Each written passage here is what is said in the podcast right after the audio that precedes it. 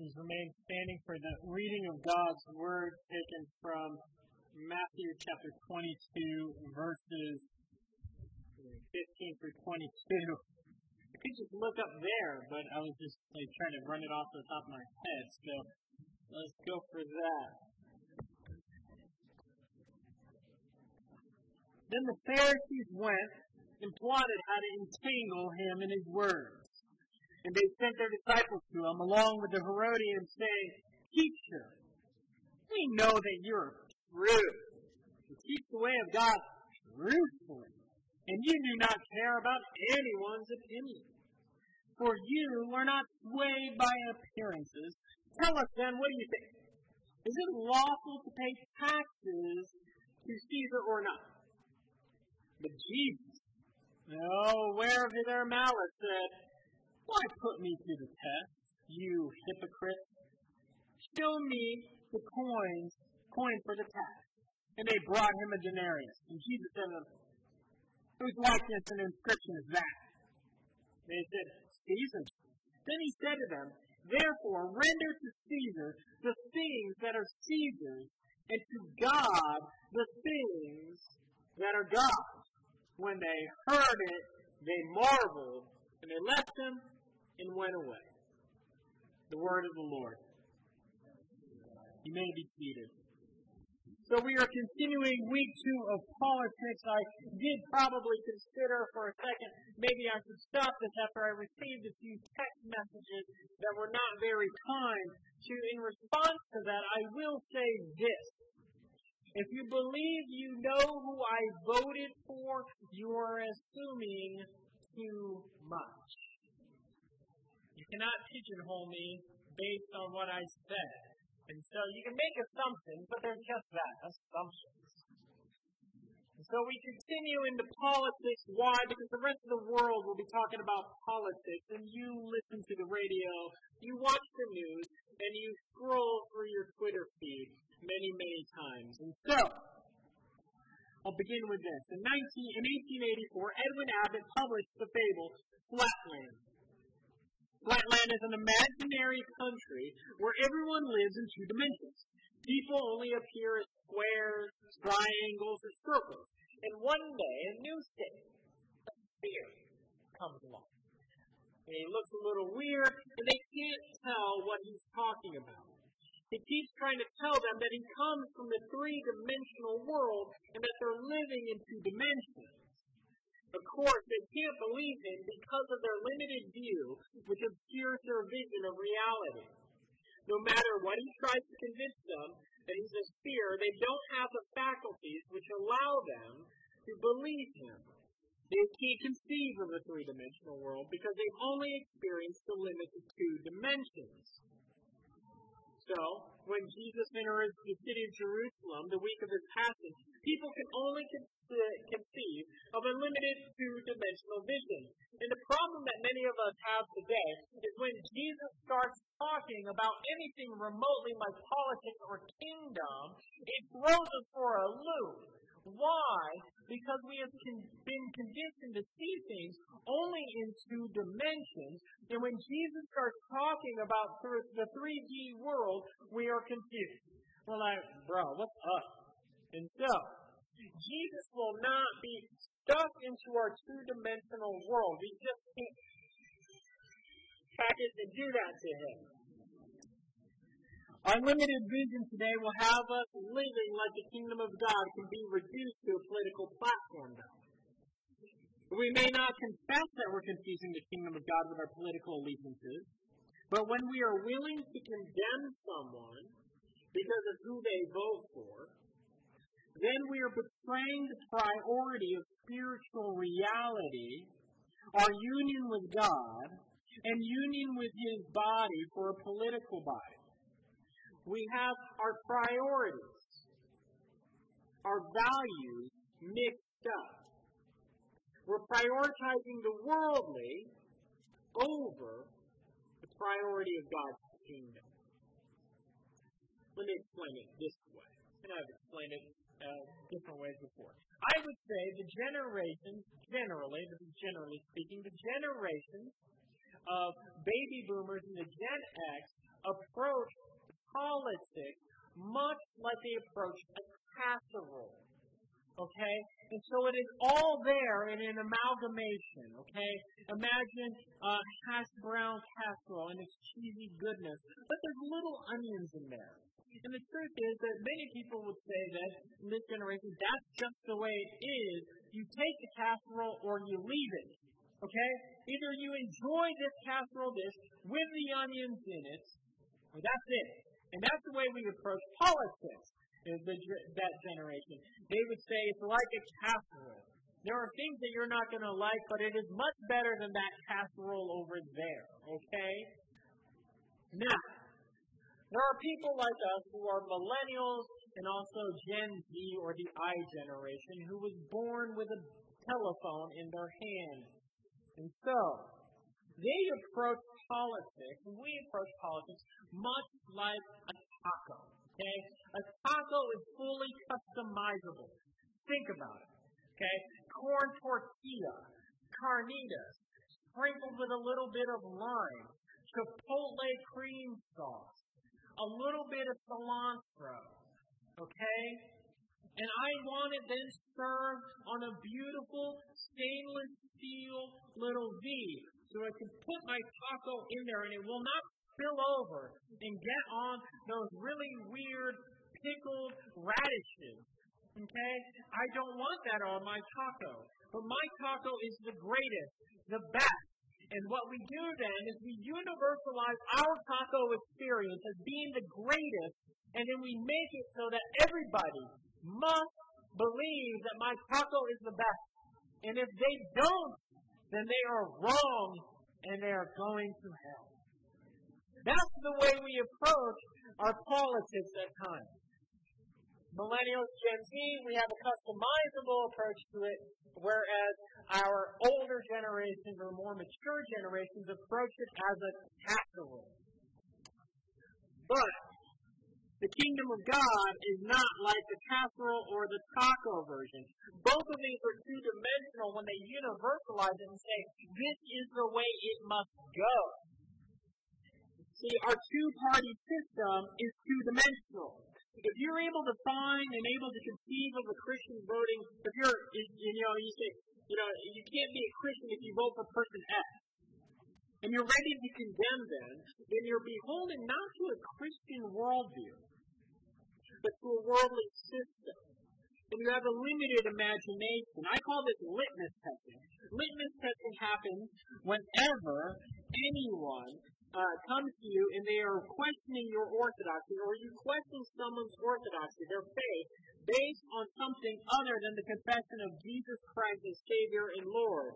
Instead, we might judge someone's confession based on who they vote for.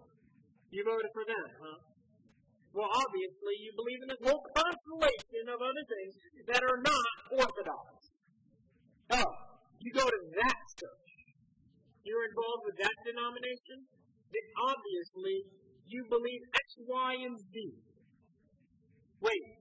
Listen to that music? I mean, I know a thing or two about that music. You could possibly be a Christian if you listen to that music.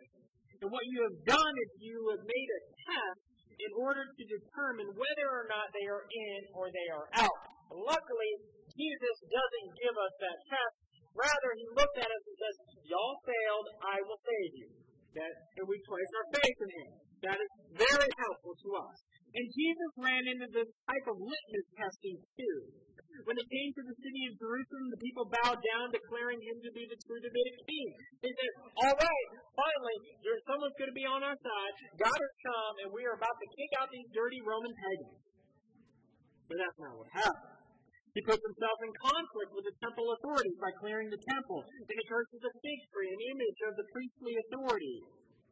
One question about his authority, he tells them parables about the kingdom, warning those who have misused their position or have been in authority, and they are self righteously looking down on others, believing that God owes them, and that when he visits Jerusalem, he's going to save them because they have passed the litmus test.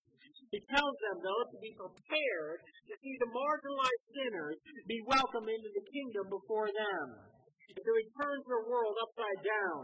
So when we come to our text where Pharisees and Herodians come together to find out about the politics of Jesus, they are litmus testing him. They want to trap him in order to get rid of him. They try to teach, catch Jesus by asking him about his politics. Herodians, they are the powerful party. They are in cahoots with the Romans. The Pharisees, they are populists. They have control of the synagogues, and a lot of people are following them. These two are not buddy groups, but they see Jesus, and he is so weird with his 3D vision that their 2D minds can't conceive of it, and so they're like, yo, what do you think about Jesus? And they're like, ah, oh, we got to get rid of this guy. So what do they do? They get together, and they're like, we're to trap him. We're to get him. If he says yes, is it lawful to pay taxes? Then we know that he's not powerful, he's not with the populace, and he'll lose all clout. But if he says no, that it is not lawful, then the Herodians can take him and crucify him. Why? Why? Because he is saying that the Roman authorities have no authority, that he's really a revolutionary. He's, a, he's seductive. In this particular pressing, is because the, the tax is, is thought to surround the taxes, taxes le- levied at the temple. But Jesus' kingdom, when pressed and put to the test, is answering questions their litmus test does not ask. Jesus' kingdom cannot be reduced to such limited or worldly secular thinking. They wanted the litmus test then. The same should be said of God's people. People should know that that people should not know what to make of our uh, make of us politically. Christians should not find a home too easily in either party. Socially, we should be radical with our love and care for those made in the image of God in and out of the womb. We should champion freedom from government intrusion, all the while giving ourselves to our neighbors in public service. We should be economic, for economics that are fair for owner and worker alike. People should not be able to assume that they can fit a Christian to one political party or the other. If your Jesus would be comfortable at the DNC or the RNC, then you're worshiping a God of your imagination. You're violating the second commandment. You're not worshiping the God of the Bible. If your confession is that Jesus is Lord, it means that Caesar is not. If Jesus is more than the Democratic Party nominee is not. If Jesus is more than the Republican Party nominee is not. If Jesus is Lord, then our standing in the world is not based on who we vote for. If Jesus is Lord, then what happens on November 3rd is not ultimate and shouldn't cause us to fear and walk in trepidation, nor will it cause us to fly and gloat over others. If Jesus is Lord, then judging the orthodoxy of your brothers and sisters because they didn't vote like you is hinting at potential idolatry in your life, and you have made something into the image of God which you are worshiping. And you need to take a look around. Scott Sauls says, we could feel at home with people who share our faith, but not our politics, more than we do with people who share our politics, but not our faith. If this is not your, our experience, then we very may well be rendering to Caesar what belongs to God. If you have more in common with your political leader than Jesus, you might have a political idol. If you were inconsolably let down in 2016 and abandoned your church, you might have an idol. If you're willing to call the other side names and demonize them, Marxist, fascist, or whatever comes to mind, you might have an idol. If you question the orthodoxy of your brothers and sisters because of how you assume they voted, then you might have a political idol. If you blindly believe that this election will solve all of our problems and that the earth will sprout forth its greatest fruit because of who we voted for and elected as the president of our tiny little country in the history of the world, then we might have a political idol. The kingdom of God does not fit neatly into any political party. Why? Because the kingdom of God can't be reduced to secular politics. It is otherworldly and not this worldly. It can't fit into these political systems, and therefore it will have something to affirm and something to critique about each political party. First, what does it have to affirm? When Jesus tells them to render unto Caesar, he legitimizes the Roman right to levy taxes. He's at the same time affirming that secular governments aren't inherently evil. Just because they exist and because they're of this world doesn't mean that they are evil. God creates the world. God allows systems to happen, and He doesn't say, ah, just because you exist, you're evil. No. Governments are legitimate entities for the sake of the common good. Jesus here distinguishes between the sacred kingdom of God and the secular without separating the two or opposing them. So, as God's people, we live as dual citizens in the city of God and in the city of man at the same time. In John 19:11, Jesus tells Pontius Pilate that he would have no authority unless it was given to him. In Romans 13, Paul says, Let every person be subject to the governing authority, for there is no authority except from God, and those that exist have been instituted by, guess who? God. State entities are to keep justice, restrain evil according to natural law. In 1 Peter 2, Peter instructs an oppressed people who are actually being hunted down by the civil government, who are being hated on, and not just on Twitter, but out in the marketplaces and in their spheres of worship. And he says this to them. He says, Be subject for the Lord's sake to every human institution, whether it be to the emperor as supreme, an emperor who wants to kill them and blame everything on them, or to governors as sent by him to punish those who do evil and to praise those who do good. For this is the will of God, that by doing good, you should put to silence the ignorance of foolish people. Live as people who are free, not using your freedom to cover up for evil, but living as servants of God. Honor everyone. Love the brotherhood. Fear God. And then here's the zinger. Honor the emperor. Excuse me? That's like the rebel saying, like, ah, Darth Vader. Yeah, he ain't that bad. what? It makes no sense. Why? Because here, what it is saying that the institutionalized governments aren't necessarily always against God's people and God's ways of doing things. They will be judged according to their means and their methods, but it is instituted by God. So this leads us to understand that each political party, because hopefully, hopefully, each political party is trying to think about what is the common good that there is something to affirm before we can critique it. We can't just write them off. Each of these institutions, these political parties, will be judged. They will be judged about how it treats people and how it uses power. They'll be they'll be judged based on their methods and their means by which they govern, and they will be judged for it. So when we affirm each political party, we, we, one of the things that we will end up doing is looking at the party platforms. We'll be like, how? Democrat, Republican, and we'll look at it.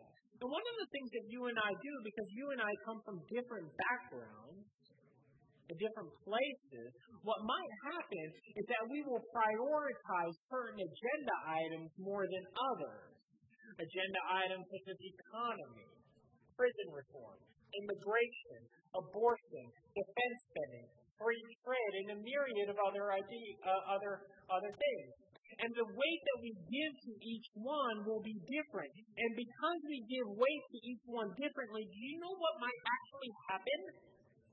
We might think that the other side's political platform is rubbish and that our side looks really good. And do you know what might happen? Someone in this room might disagree with you because they weigh things differently than you do. You see, if you only highlight the positives about your candidate and only show the flaws of your opponent, you haven't done your homework. You're purposely hiding the truth. Jesus finds that even the oppressive, occupying power of Rome has some legitimacy and can be affirmed. If states exist for the common good, then Christians can be co-conspirators in bringing about the good of people, especially their neighbors, regardless of the political party. The church is a manifestation of the kingdom of God, yes. And it doesn't stand in opposition necessarily to the state, but it is a bit paradoxical. Why? Because it's not of this world. The church as an institution exists to make disciples of Jesus. It does that by meeting for worship, preaching the word, singing songs, taking the sacrament, which is God's made, made God's word made visible. Then the church organized is sent out as a church scattered, and the church organic to live in the world for its good. So, in some sense, the church stands above this world, approving of some things and disapproving of others. The church is also against some of the things in this world, especially means and methods that are immoral. And so we work in a countercultural way into this world. The church is also paradoxical, being in the world but not of it. It's of a different quality, has different means and different methods. But the church also transforms the political ways of the state, bringing to bear the new creation into the world. So, what does this mean? Maybe you could sit down and look at the party platform of those who you will vote against, and maybe you'll find some affinity with them today. You'll say, well, maybe they've got something here. And we can ask ourselves then also how can churches be part of working together with those on the other side of the aisle to bring about the common good?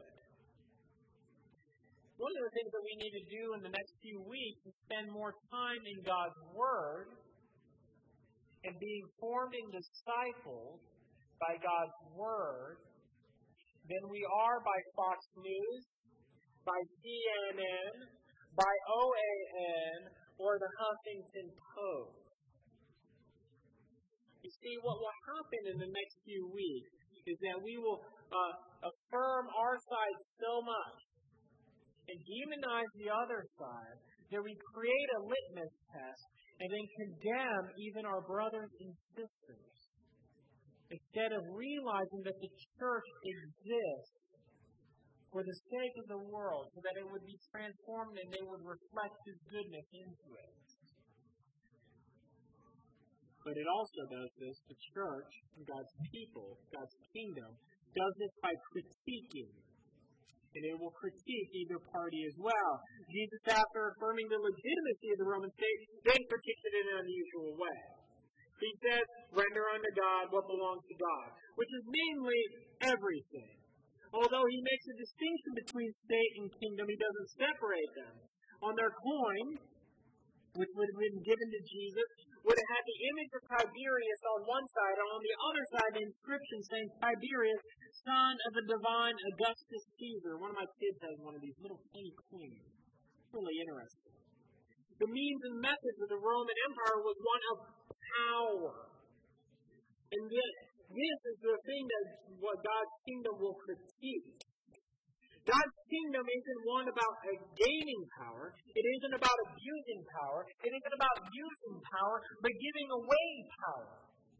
The value and means of the kingdom of God are laid out later in the chapter when, he chal- when he's challenged by an expert of the law. So the Pharisees are like, okay, he didn't give us the answer that we wanted. He marveled us and he stuck us right between the eyes, and somehow we weren't able to wrangle him and get him to say what we wanted. He didn't pass our litmus test, nor did he fail it. He decided to crumple up our litmus test and answer questions we weren't even asking. And so there's something up with this guy. So they send a lawyer to him. And this lawyer, he's got it together. So he kind of struts over there and he says, Yo, uh, What's the uh, greatest commandment, smarty pants? And Jesus says, You shall love the Lord your God with all your heart, and with all your soul, and with all your mind. And this is the great and first commandment. The second is like it. You shall love your neighbor of your, as yourself. On these two commandments depend all the law and the prophets. Meaning, Jesus is the ultimate allegiance demanded of you. Demonstrated by love and care for your neighbor, even so that your public and your political enemy, the person that you make faces at, is one you are to care for and love. Here's the deal. Jesus shows up, he gives this answer, and the Lord's like, all right, homeboy just did, did something weird to my litmus test. He just summed up the entirety of the Old Testament in two verses. Um, that's really weird. So Jesus now comes and critiques the state by saying with this little sentence that they are running out of time. The Roman state is temporary. This time period where we vote for Republican or Democrat or we hate each other, guess what, guys? At some point in time, it's going to disappear. American history is a little tiny blip and dot on the timeline of the world. He's saying that the power of every state is not ultimate. He's saying that his kingdom is ultimate. Paul will state it in the book of Philippians this way Therefore, God has highly exalted him and bestowed upon him the name that is above every name, so that the name of Jesus every knee should bow, in heaven and on earth, and under the earth, and every tongue confess that Jesus is Lord to the glory of God the Father. And this is a direct affront to what would have been on the coin. A direct affront. Because the Roman belief was that Caesar was Lord. But here, Jesus is saying, uh uh-uh, I'm Lord. So you render unto God what is God's, which is everything. And so it means that the means and the methods matter of the kingdom. And our political means and methods nowadays can be summed up in a succession of songs. The means and methods nowadays, some of it could be down to money. Whoever pays more or funds more, they could be in power. They're the ones who earn our vote. So it's like Wu Tang Clan's cream. Cash rules everything around me clean, get the money. Dollar, dollar bills, y'all. And that's the way we form our political alliances. What's going to be best for my pocketbook? The other means and method could be public enemy, where they talk about power. The public enemy tells us that we've got to fight for power. And so we want to get into positions and have authority in order to fight back Another one could be fame or reputation, in which Peter Gabriel will say that success is the best revenge. If you've got fame, it'll be revenge on everybody else who's against you. But all these means and methods are worldly, and God in His kingdom is otherworldly. It's completely different from what you and I know. It's loving God and loving neighbor. It means power for living and not just getting ahead in the world, but power to love and sacrifice for others. So there's two major missteps that we have when it comes to politics in the church. One is always condemning the state, saying that the state is always wrong. The state is always bad, and we live in suspicion of the state at all times. And the other is probably the most frequent one, and that is confusing the kingdom with the state. Looking for politics to bring about the kingdom. Adopting the means and methods of the world to bring about or protect the kingdom. The church is spiritual and moral. It is for God's good and glory. It is about making disciples who make a difference in the world. It is about a new creation through service and sacrifice. The state is civil and legislative, about maintaining order in the common good. So, a great example of this confusion of the state and the kingdom is this. When they come to take Jesus away, Peter is all about power. Pulls out the sword, cuts off a guard's ear. And Jesus is like, yo, what's up? I mean, do we need to go back to, to day one? Uh, this is not the way my kingdom happens. This is not the way you protect God's kingdom. Or maybe it's like Judas who uses money. Judas wants his kingdom come, and so he gets some shekels in his pocketbook. and he sells Jesus over. Or maybe it's Pontius Pilate who wants to uh, continue to have his fame and reputation, and so what does he do? He turns over Jesus. You see, here's the problem. When we confuse the state with, with God's kingdom, we will look to politics to protect or to build the kingdom. You see, there is only one protector and rescuer of the Christian church, and that is Jesus Christ. And he's not, and he does not do that by taking power. He does it by giving power away. So this is what you need to know. No donkey nor elephant saves the church. Only the Lamb who was slain and sits on the throne is the Savior of God's elect. And he does it not by slaying his enemies, but by serving and sacrificing for his people. The power of the kingdom comes from serving and sacrifice.